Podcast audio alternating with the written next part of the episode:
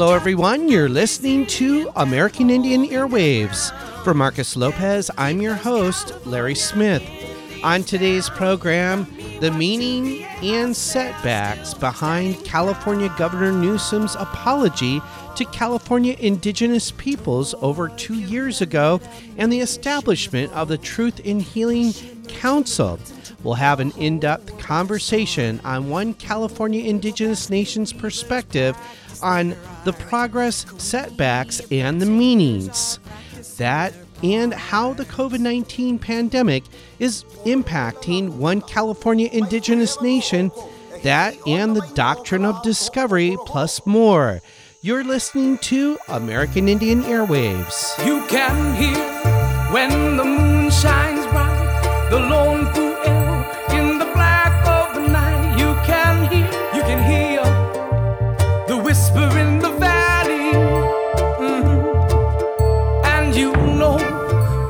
when Kamakani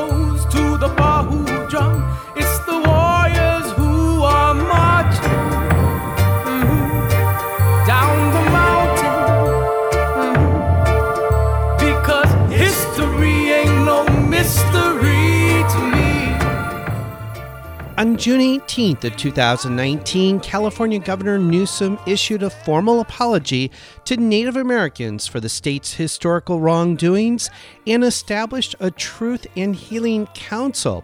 The council is supposed to be comprised and led and convened by the governor's tribal advisor and include representatives and delegates from California indigenous nations as well as non governmental stakeholders.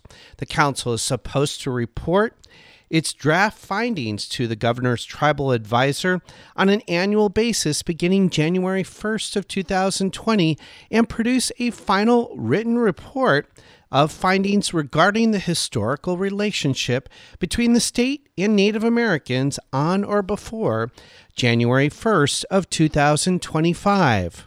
Not all California Native American nations accepted California Governor Newsom's apology and the creation of the Truth and Healing Council.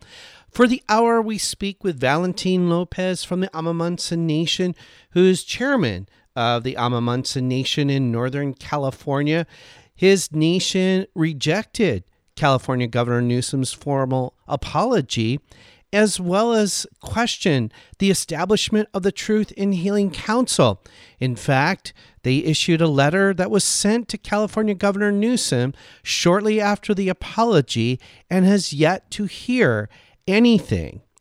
For the hour, we speak on the meaning and the value between Governor Newsom's apology to California Indian nations, as well as the meaning of truth in healing and what that looks like and what it should look like for everyone, as well as how the COVID 19 pandemic is impacting the Amah Mutsun Nation in Northern California.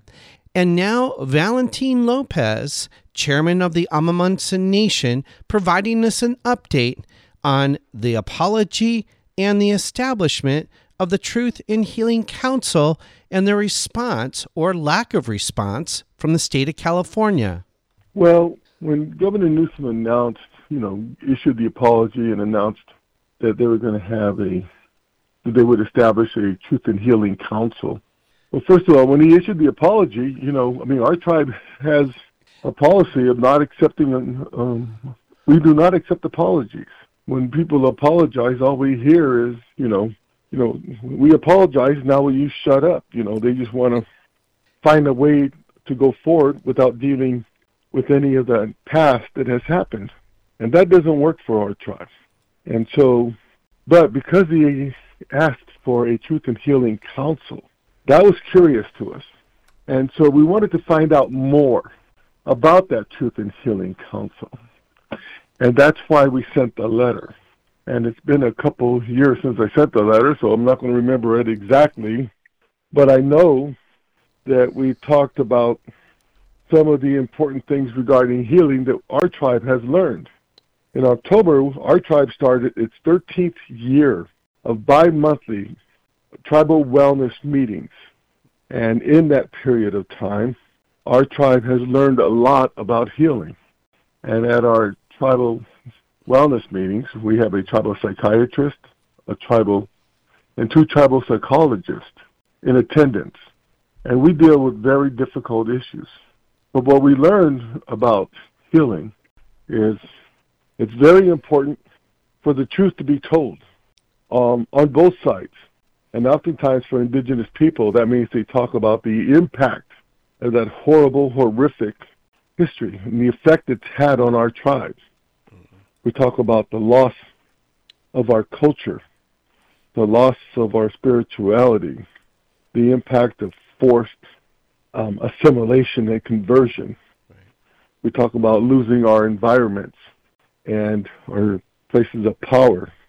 And over time, you know, losing the knowledge of our ceremonies, our uh, purpose for being here, um, the indigenous knowledge that was passed down for thousands of generations regarding how to take care of our lands and our and our and our and Mother Earth, and uh, that loss has been tremendous.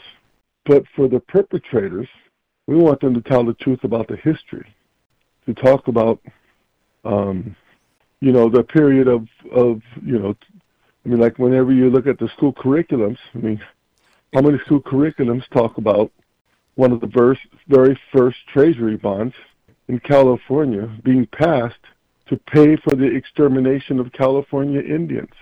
How many textbooks in the high school, um, uh, grammar schools, and even colleges talk about um, the um, California paying money, paying bounty money for Indians to kill Indians and the militias to go out and hunt down Indians and to kill them. Those textbooks just do not talk about that. And even in college, they do not talk about that. And so, you know, we say for healing, it's important that they tell the history, the, the true history of the Indians. And then, then you know, and then uh, we ended our letter with a lesson that we learned in our tribal council meeting that to have healthy relationships takes two healthy individuals or partners or entities. And if the state of California wanted to have a healthy relationship with tribes, they must um, they they must themselves be healthy. Right. But how can we consider the state of California healthy if they can't um, if they can't tell the truth, mm. if they can't acknowledge their actions, if they can't take steps to atone or correct those actions or to make up for those actions. You know, they just want to issue the apology and say, you know, we apologize, shut up. Now let's go forward and be nice and let's be friendly. Or they want to talk about reconciliation. There's no such thing as reconciliation for Native Americans. Reconciliation means taking a relationship back to a time, to a period when times were good.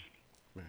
Like in a marriage, you know, I mean, at first the couple's in love and and you know everything the world's just perfect and and wonderful.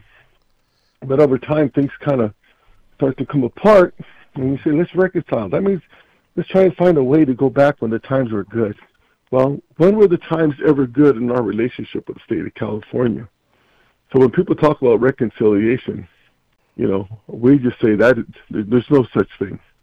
No such thing for california tribes and so the state of California has to find a way to get itself healthy right. if they want a healthy relationship with the tribes. And that's what the Truth and Wellness um, Council must be working for. And as I understand it, they're trying to work to help the tribes get healthy, but they're doing nothing, nothing to help the perpetrators and those institutions get healthy. And they're doing nothing to learn and tell the truth about their histories. And so unless that changes, I don't see how that Truth and uh, Wellness Council um, could ever um, have any any any level or claim to success. Val, when I'm listening to you, I'm I'm thinking of um, you know going back to the the national uh, defense or the Department of Defense Appropriations Act of 2010 that included an apology to Native Americans, and and the wording was so watered down that um, you know it negated any idea of historical acts of genocide being committed against you know Native Americans, and then also in the same breath. Um, with the apology resolution that was part of the rider to the National Defense uh, uh, or uh, the Department of Defense Appropriation Act, that there was a disclaimer uh, basically say, stating that the resolution. Um, that nothing in the resolution authorizes or supports any legal claims against the United States, and that the resolution doesn't settle any claims against the United States. So, when I'm I'm hearing you uh, talk about you know truth and and honesty, uh, you know that also has to apply to the apology itself. And so, if the apology has all these shortcomings to it, then how can you even create and have a truth and, and healing commission? No, that that that is, that is so true. That is absolutely correct. I mean, you know, I mean, they want to give an apology and pretend like it means something, but it's just mm-hmm. phony. It is just absolutely phony, and and and it's insulting. Right. To issue such a, you know, an apology that that that is is so uh, that, that, you know that, that is so wishy-washy that it means nothing, and and that's insulting. Mm. There's nothing real about that whatsoever, and that's what we get all the time. You know, whenever Pope Francis was in Bolivia, I believe in 2015, he issued an apology to the indigenous peoples of the Americas. And in his apology, he apologized for the sins, the crimes, and the offenses of the Catholic Church. And after issuing that apology, well, we, you know, immediately after that apology, our tribe wrote a letter to Pope Francis saying we do not accept his apology. Many of our members grew up Catholic, and we learned that to be forgiven for your sins, and that's what Pope Francis was asking to be forgiven for their sins, their crimes, and their offenses, to be given for your sins according to the Catholic Church teachings, you know, you must confess your sins. And when you confess your sins, you very clearly say what you did, right. why you did it, and how many times you did it. Mm. And then you must do penance. And then after penance, you must atone for your sins. And what our members have learned and what I learned is that that is the only way to be forgiven for your sins, to truly be forgiven for your sins. Mm. Well, why is Pope Francis hoping that an apology is going to do it? Why is he hoping an apology is going to be is going to make things right and make things square? Again, that was just a phony apology, a, a phony uh, uh, a presentation, you know, and it meant nothing. And as evidence that it meant nothing, two months later or thereabouts, he canonizes Junipero Serra. Right. Junipero Serra was the architect of the California mission system that set up, um, you know, the, the conditions for those sins, those crimes and the offenses to be committed. You know, I mean, how much sincerity was there in his apology? I, I you know, I, I, I cannot, you know, uh, you know, well, you know, it's it's just it's just just total lies and hypocrisy, and that right. and that's what it's been throughout history in in listening um, listening to you, I was thinking of uh, like the Canadian government's um, kind of managed, uh, shall we say, state reparations or managed uh, managing decolonization when it comes to the Truth and Healing Commission for the boarding school system, and and of course we're talking at the the parliamentary parliamentary level. Um, unlike here, we're talking at the state level, but how the the federal government or the parli- Canadian parliamentary government comes in and manages the process for the truth and healing or truth and reconciliation process regarding the boarding school era and and so they structure what is permitted into the process but they also determine what's excluded and and then they become the controlling dominant factor it, throughout the entire process. Meanwhile, you know some First Nations peoples are kind of co-opted into the process. And uh, would it be fair to make a similar analogy with the Truth and Healing Commission? And then what does it mean that this is happening at the state level as opposed to the federal level? and you're listening to American Indian Airwaves. We're speaking with Valentin Lopez, chairperson of the Amah Mutsun Nation in Northern California, on an update on California Governor Newsom's apology and the creation of a Truth and Healing Council and what that apology actually means from the Amah Mutsun Nation perspective. And now back to the interview. Well, that'd be absolutely true about the Canadian efforts there. You know, I mean, it, it is just about perpetuating that uh, a domination of Native people. You know, our tribe, we say that the periods of destruction and domination never ended. It just evolved. Right. It evolved now to where you know to the laws and regulations that we have on the on the books that are still there. You know, but that domination, when you look at what's happening in Canada, you know, I mean, that's just a perpetuation of that domination. They're dominating the system and the messaging and what, you know, what is, what does the, you know, truth and wellness look like? What does healing look like? And how should we move forward? I mean, they're controlling the entire process. And, and you know, and, and, and how, how, how real can that be? How legitimate can that be? And, you know, and, and all they're trying to do is, is make themselves feel good without doing a damn thing and that just doesn't work. And then the state of California, here in that military, you know, they're doing the exact same thing. They're trying to control and dominate and make it look like there's something meaningful there when there isn't. And, and what does it say that the state is engaging this process as opposed to the federal government? Well, a lot of the laws that were passed here uh-huh. that allow for that destruction of domination were at the state level. Right. So I don't get too uh, uh, uh, um, upset at saying, well, the blame is misplaced, for example. Right. right. You know. Right. I mean, it, it, it was those state laws that were there that allowed the, the legalized kidnapping of children. Over 10,000 um, Indian children were kidnapped and sold, and that was state sponsored. You know, they legalized indentured servitude, and indentured servitude is slavery. And the California laws on indentured servitude weren't appealed until 1937. And so we had legalized slavery in California up to 1937. You know, and and, and, and you know, and and it, you know, we say that those laws and rules never.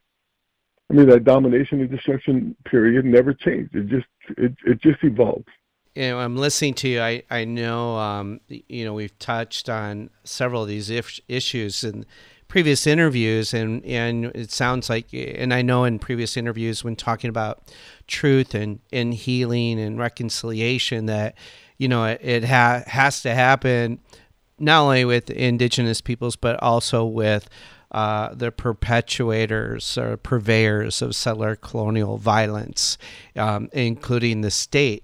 And uh, it just sounds like the state is um, is again engaged in a process of dishonesty and, and domination and controlling the narrative. And and I know um, things have been tough over the past couple years for just people in general and certainly indigenous peoples and during the COVID 19 pandemic, and, and we're wrapping up uh, a Gregorian uh, year, if you will. And I was wondering if maybe uh, in talking about truth and healing and wellness, if you could share with our listeners, um, you know, how folks in the community, how folks in the nation are doing during this COVID nineteen pandemic, and and and how folks are are surviving and, and living, if you will, and and how that connects to this time of the year as so many of us uh, get ready for win- winter solstice ceremonies.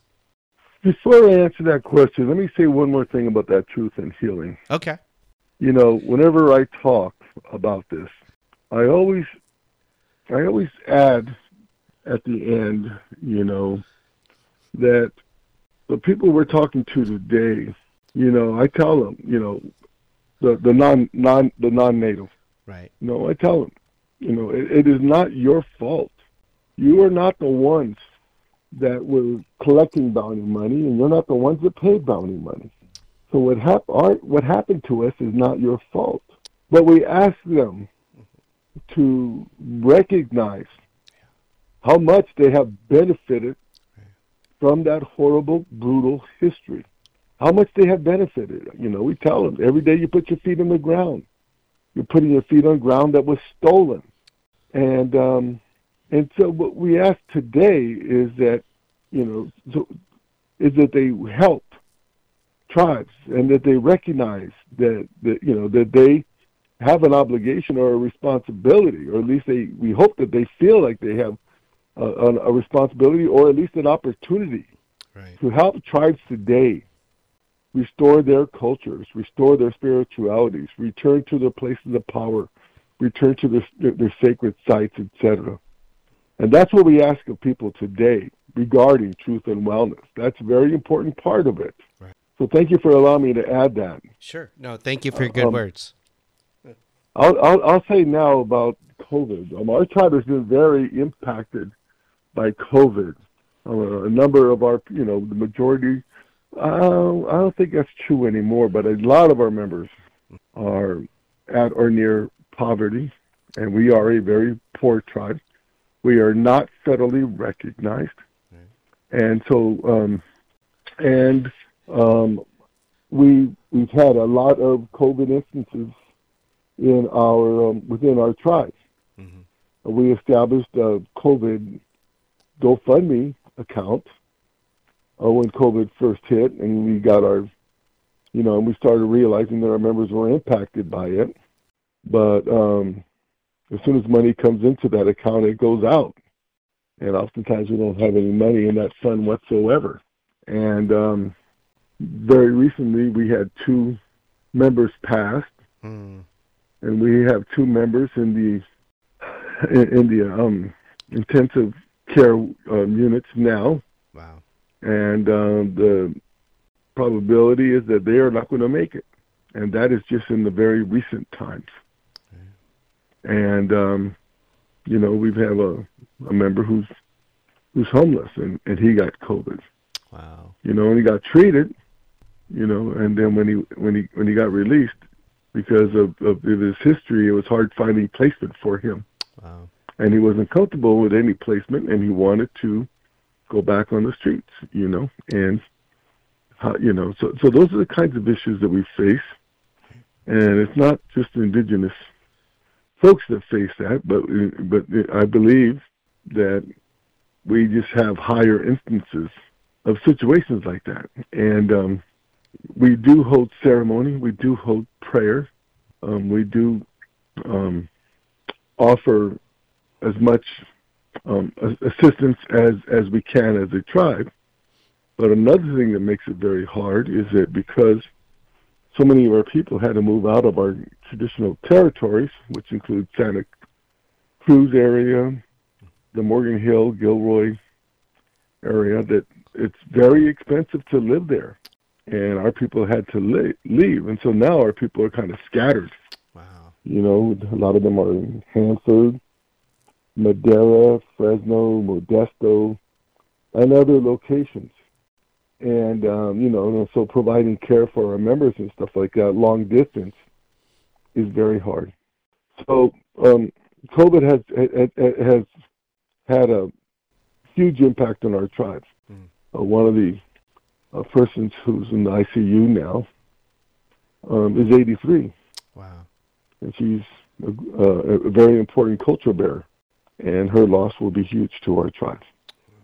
And uh, we had a council meeting yesterday, and when her condition was announced, um, a lot of tears were shed and a lot of prayers Mm. were offered. But you know, it, it is difficult for a tribe to to face this um, in the numbers and, and, and regularity that we do.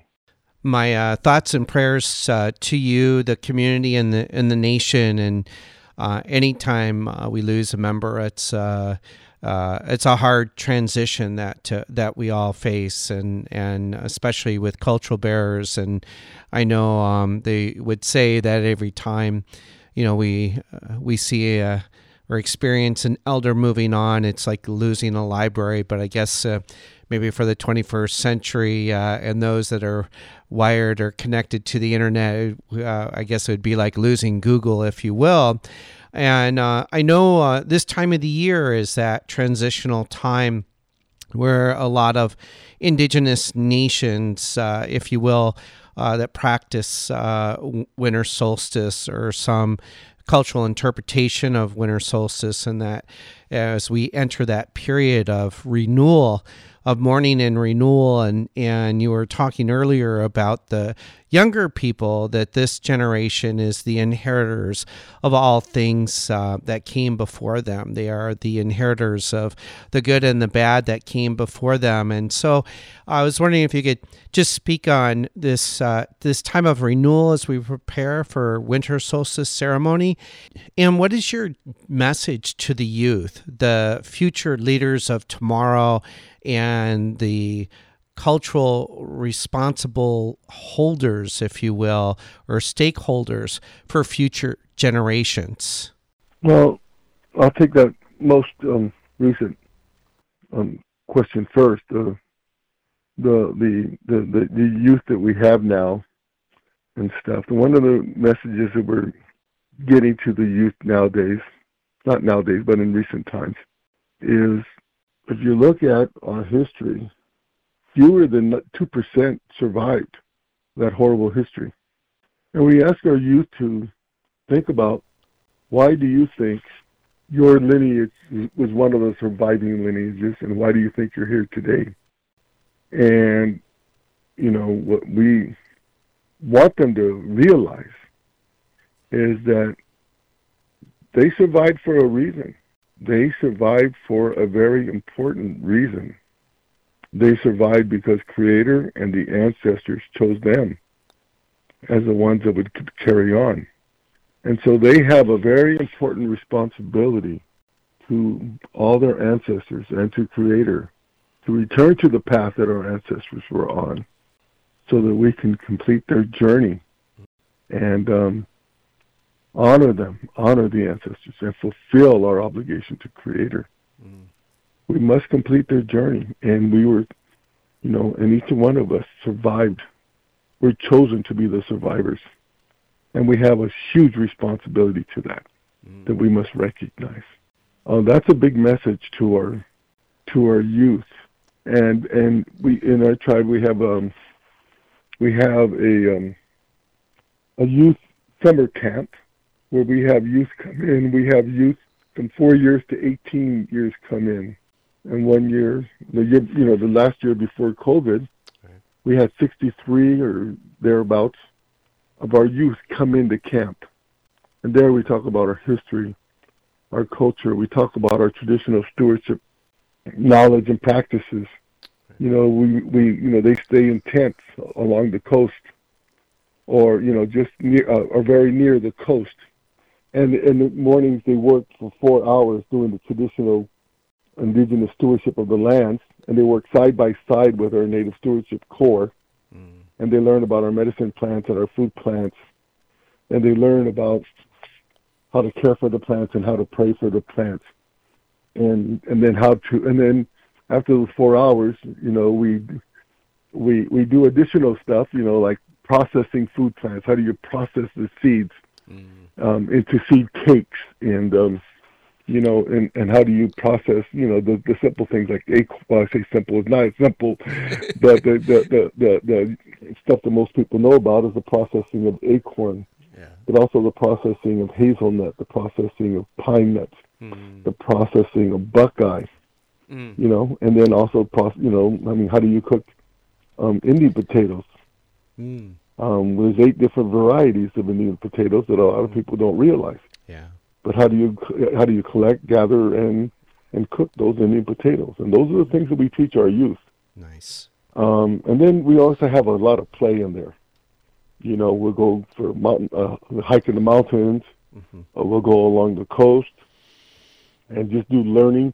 about the intertidal zones and learn about about tides and uh, learning about um, the, the different sea life that's there. Mm-hmm. Uh, go to rivers and talk about the importance of rivers and the riparians, um, etc. So we, you know, we, we provide a lot of teaching to our youth.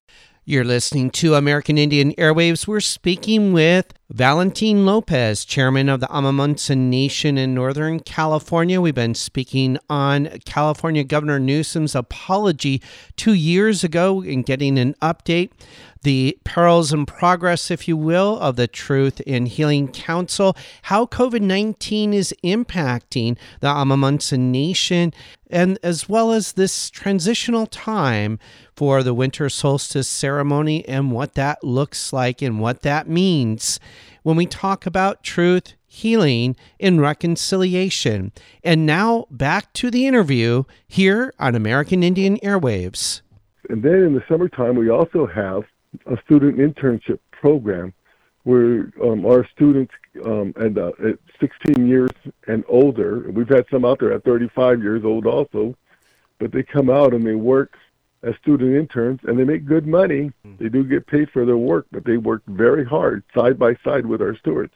Nice. And they live in tents, and then every night we have talking circles and such. So it's hard. It's hard to teach the youth and you know um, what's important for you know for you know how they live their life and how important how it's why it's important for them to follow their you know to understand their ancestors and understand the generations before them. Mm. But we have programs that uh, you know that are working, and we're hoping that we um, are making a difference in their life. And a number of them, they say when they the, the parents are raising them to be stewards and come back and work with in our stewardship program. Nice and others they want their kids to go to college to come back and work for the for our our, our land trust and you know become um, researchers and managers of our ocean and coastal programs or or you know landscape restoration specialists and stuff like that. So uh, we work hard um, to uh, develop future leaders. And your thoughts on you know this time of year, uh, winter solstice, uh, preparing right, for this transition for a time of renewal. Any final thoughts or comments you'd like to share? Well, regarding winter solstice, um, it's you know it, you know it, it's time of year, right, where um, we we are ending one period of time and we're entering another, and the first part and, and the first part of that is um, a very cold and hardship for a lot of tribal people at that time. And so we you know we want to keep them in our we want to keep them in our prayers. Um, we have learned that winter is a time for dying, and um, and so within our tribe we have certain worries about that, you know, and we say prayers, and we get to know our aunts, our, our elders, and spend time with them, and take care of them and protect them the best that we can. And so that's a very important part of this time of year is doing our best to to spend time with the elders and to and, and to and to comfort them and take care of them because winter is a time for dying. Um, and then as it progresses, that's when new life forms.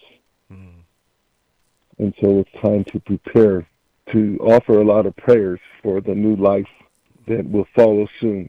And to pray not only for people, but to pray for the rivers and to pray for the four-legged and the winged and the finned to pray for the trees and the grasses, and um, to pray for the wind and the fog.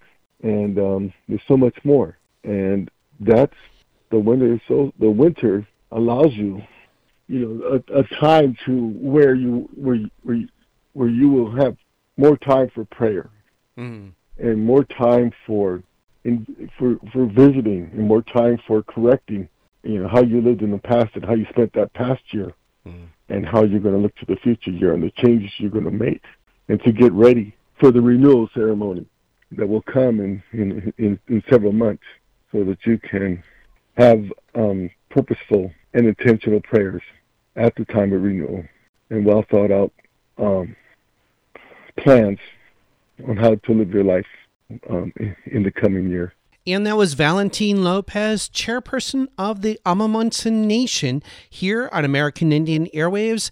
We are speaking on a variety of important issues, including an update on uh, California Governor Newsom's apology to Native Americans for the state's historical quote unquote wrongdoings. The apology was issued just over two years ago. It also created the establishment of the Truth in Healing Council. So we were speaking on what does truth in healing actually mean and why the Amah Nation rejected California Governor Newsom's apology to Native Americans.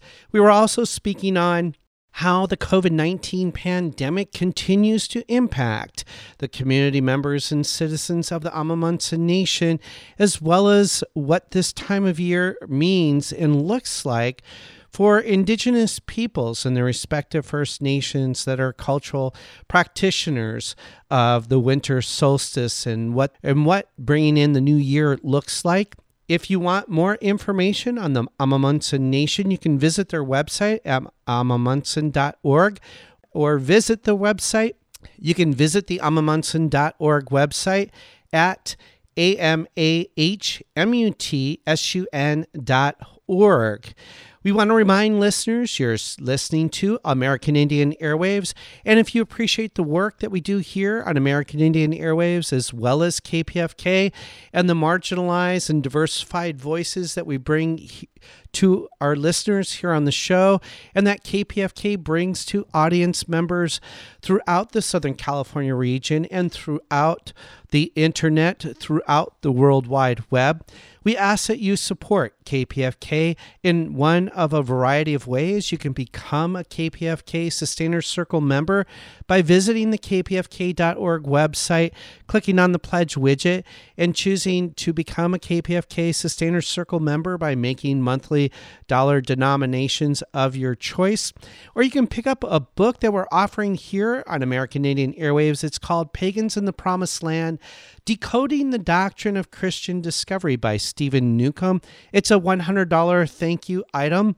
It is a phenomenal read. It will change the way you understand global history, the origins of theological and legal instruments used to dispossess indigenous peoples of their lands throughout the Western Hemisphere, throughout the continent of Africa, and help you understand how the United States legal system relies on these 15th century theological and legal documents or instruments, if you will, to sustain permanent forms of settler colonial violence by dispossessing indigenous peoples of their lands.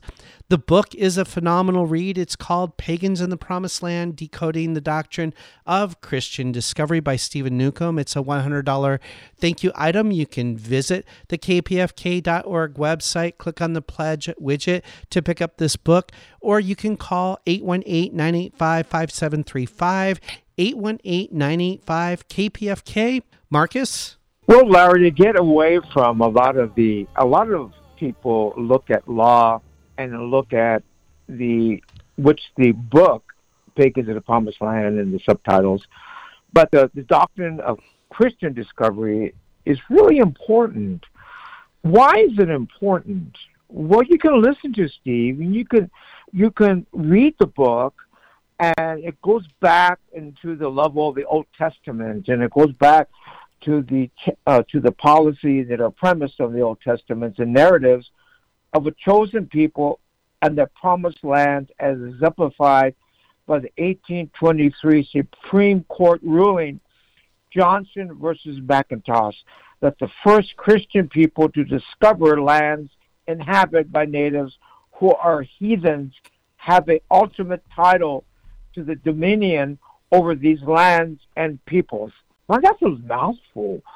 But I think for native people, it's about how they, the dominion, the domain, the control, the rule of a other force upon them to move them in the um, what it challenges also Larry with this book is terra nullius, the notion of the theological notion that the legal doctrine of discovery lands were devoid of human original people who lived there as defined as heathens, pagans, and infidels were not ruled by the Christian prince.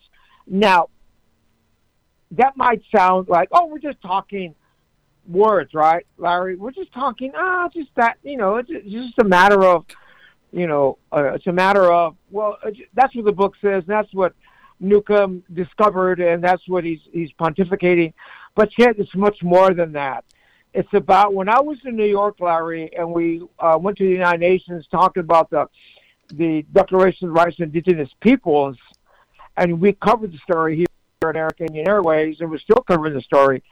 But yet, the notion of peoples in the international legal sense, I went to a forum where Steve Newcomb talked about that, along with Oren Lyons, Chris Peters, Theo Oros, and the like. And they had a real good forum on what this all means. And the notion of this, Larry, and I think the important thing for our listeners is that we cover a lot of news and a lot of activities and Native people, Indigenous people on the front lines, right? We try to do that. We do it our best at our, our ability, and we air individuals that talk about sovereignty, talk about self-determination, that talk about rights of uh, Earth Mother, that talk about our language, our customs, and tradition. The back of that, though, the backstory of that, is, we was wondering, like in Standing Rock, we covered the story, everybody you know knows about Standing Rock. On the back of that, the legal and the and the violence, the the justification for violence, the the, the uh, theological uh, entitlements of the doctrine of discovery. All this is a background where the legal arm created the force in order to uh, dominate, in order to control, in order to force people to do what the people that are in power wish them to do or not do, right? Right. And so this notion of we're giving, we're offering this book, really interesting book. It's not an easy read.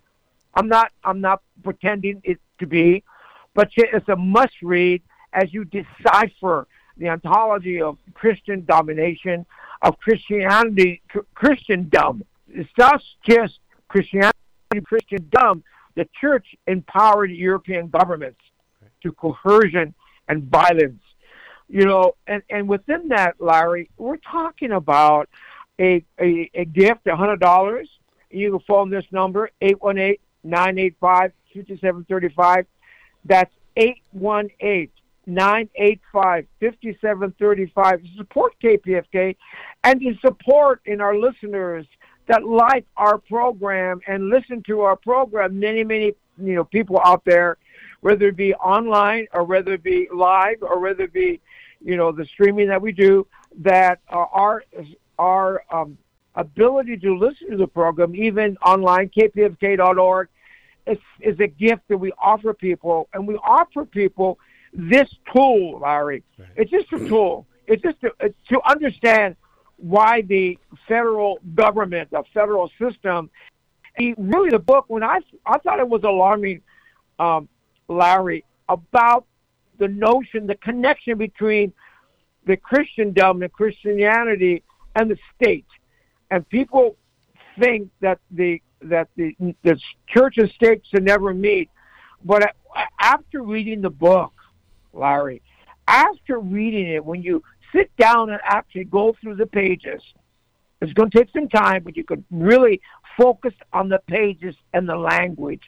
I think Steve Newcomb, whenever he talks, Larry, he talks about words. He talks about right. the meaning of those words. He talks about dominion. He talks about the um, the role of control. He talks about the uh, legal jurisprudence and what that means and the role of this papal bull, uh, uh, you know, this this notion of what the uh, papal bull, the the document of um, the document that the church, uh, the royal charters uh, that the U.S. Supreme Court ruling since since since earlier in the ruling of jurisprudence of the United States when it developed, the patterns of these oppression that continue to dispossess indigenous people, even today. Larry, I think it's important. What do you think for our listeners? Another point of view about this really important book. I think you hit uh, a, a, lot of the major highlights and and why it's so important to understand what Steve is written about in Pagans in the Promised Land, decoding the doctrine of Christian discovery, because he really traces back right the beginnings of the relationship between the Vatican in which at that time in in world history was considered international law. It was the it was the the pinnacle of international law. They issued several key papal bulls that Steve lays out that legally and theologically justified the dispossession of indigenous peoples' lands. And they are legal documents, legal the- theological instruments, as you said, tools that have been codified in American law, like U.S. Uh, versus McIntosh, like the Teton case in 1954, and like a lot of other federal Indian law cases. In fact, every federal Indian law case that is uh, adjudicated by the U.S. Supreme Court they start with citing US v. McIntosh. And so it's instrumental to understand not just that court case, but how, you know, Chief Justice Marshall's court in that decision codified the theological papal bulls in the doctrine of discovery into that single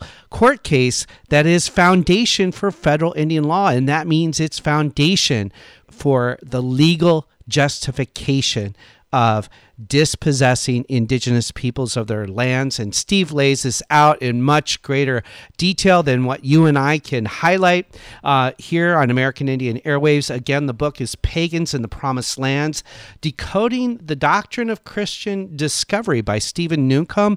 It's a $100 premium item, a $100 thank you gift for supporting us here on American Indian Airwaves, for supporting us here at KPFK. You can call 818 818 985 5735, 818 985 KPFK, or you can visit the kpfk.org website and make your pledge there and pick up Pagans in the Promised Land, Decoding the Doctrine of Christian Discovery.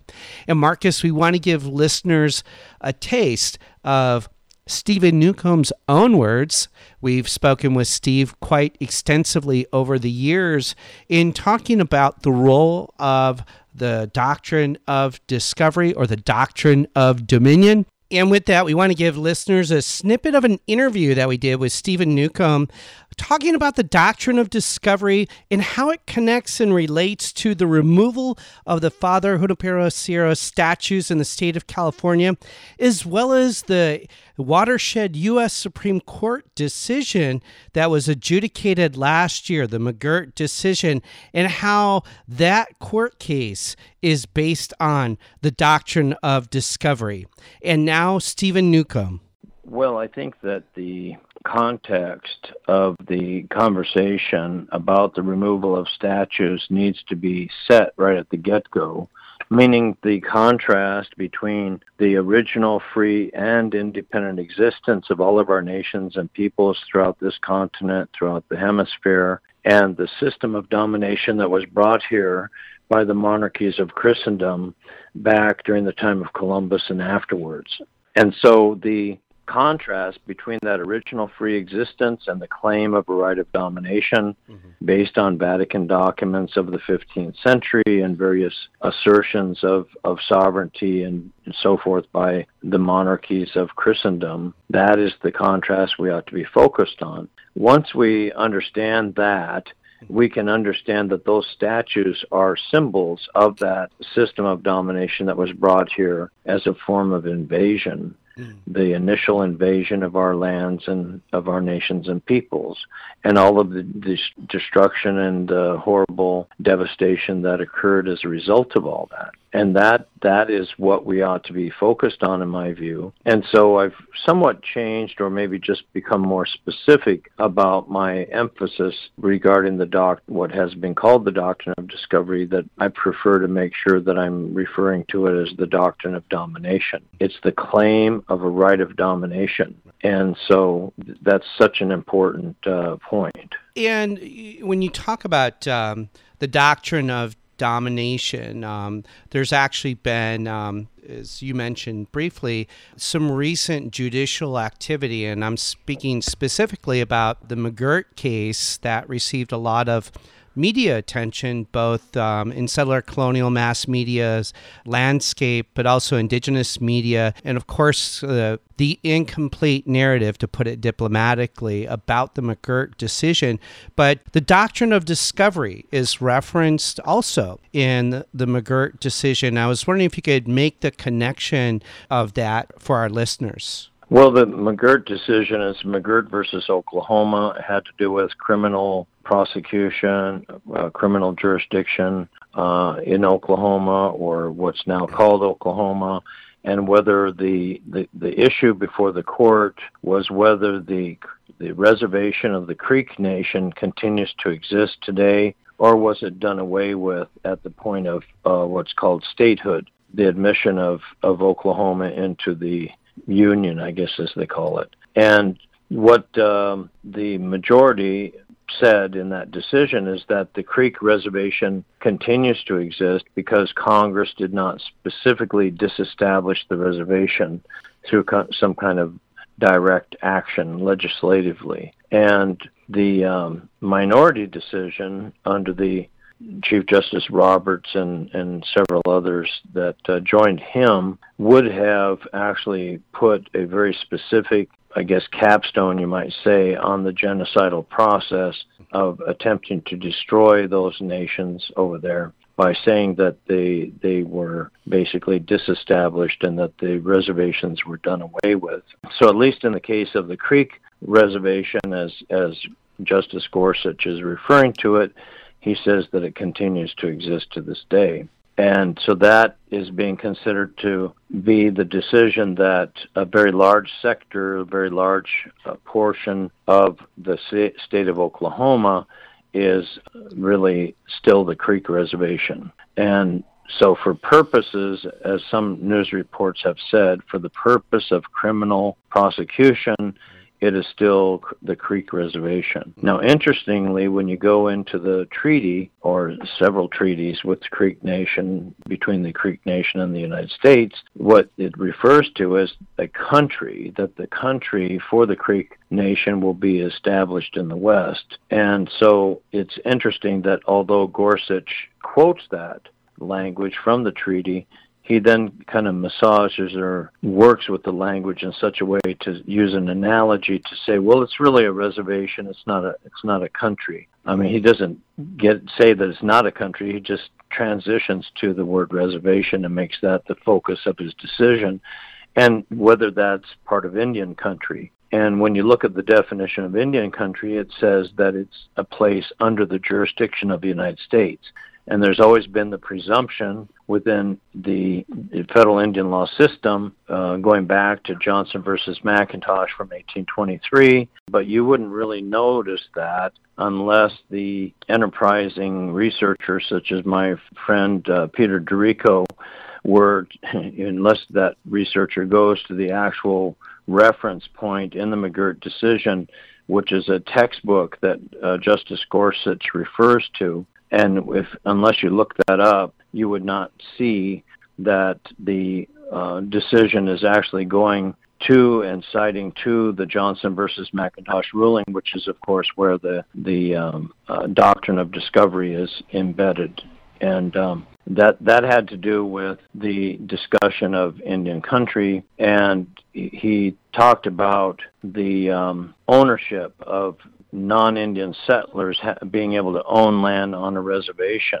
And Gorsuch wrote, uh, it isn't hard to see why that would be the case. And then he explained that federal homesteader patents uh, transferred legal title, quote unquote, to Creek land. And then he says, but no one thinks this diminished the United States' claim to sovereignty. To accomplish that would require an active cession, the transfer of a sovereign claim from one nation to another, unquote. And then uh, Justice Gorsuch cited to 3E Washburn, American Law of Real Property, asterisk 521 dash asterisk 524. So what that is uh, referring to, based upon the wonderful research of my friend uh, Peter D'Errico, a legal studies professor now retired from the University of Massachusetts at Amherst and a a Yale Law School graduate and all that good stuff. But anyway, he, he found the reference was to Emory Washburn's 1868, a treatise on the American law of real property, and it was a discussion of title by public grant. And, and then it is referring to the discovery and settlement of this country by Europeans. And then it states, nor has any title beyond the right of occupation been recognized in the native tribes by any European governments or their successors, the colonies, the states, or the United States. The moment of silence is over.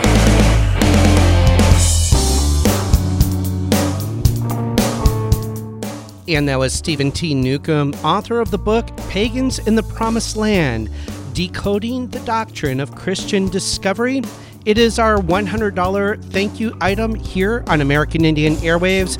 We want to remind listeners to support us here on American Indian Airwaves and KPFK. Visit the kpfk.org website, click on the pledge widget, choose a premium item of your choice, choose to become a KPFK monthly Sustainer Circle member, pick up the book, Pagans in the Promised Land Decoding the Doctrine of Christian Discovery by Stephen Newcomb. It's a $100 thank you item here on American Indian Airwaves. You can call 818 985 5735, 818 985 KPFK. We want to remind listeners you've been listening to American Indian Airwaves. That concludes our show for today. A special thank you to Valentin Lopez, chairperson of the Amah Mutsun Nation, and Stephen T. Newcomb, author of Pagans in the Promised Land Decoding the Doctrine of Christian Discovery. A special thank you to our musical guest, Arigon Starr, Kupa Aina, and the band Blackfire. American Indian Airwaves is mixed and mastered in the studio at Burnt Swamp Studio in Signal Hill, California. For Marcus Lopez, I've been your host for the hour, Larry Smith. Until next time.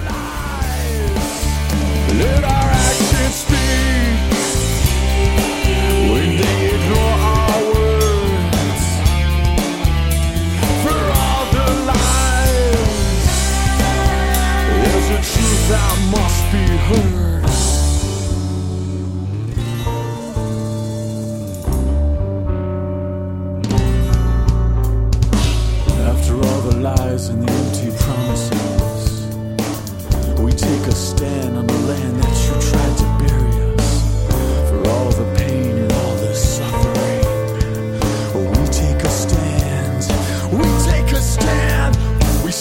Sleep against our fears. Try not to become what we've endured. Wearing our souls on the thread. The moment of silence is over.